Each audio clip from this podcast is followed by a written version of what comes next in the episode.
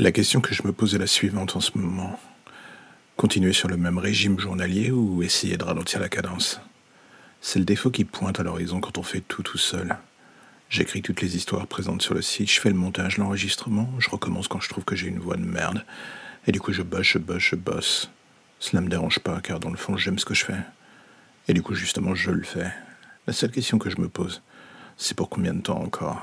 Est-ce que cela peut durer ad vitam aeternam sous cette forme sans que ça pète en vol En bossant solo et en combinant journée de travail et vie devant le micro, et même si le confinement dure encore deux ans, je commence à avoir un léger doute. La logique voudrait que j'explose en vol bien avant. C'est un risque que je connais.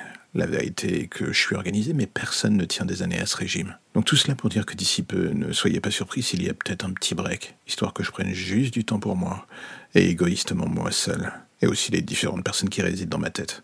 Vous conviendrez sans mal que cela fait beaucoup de monde et que du coup l'organisation de ces potentielles vacances va demander un tout petit peu de temps. C'est un cas de figure un peu bizarre quand on y pense. Une partie de moi sait pertinemment que j'en fais trop au niveau cadence. Une autre est totalement accro à cette gymnastique créative et une autre hurle derrière de prendre le temps de s'arrêter un tout petit peu. En fait, c'est encore une fois très égoïstement. Je, je pense que c'est un combat entre moi et moi-même et que vous, les auditeurs au milieu, vous êtes juste là à compter les points. J'avoue, ça doit être particulier comme spectacle.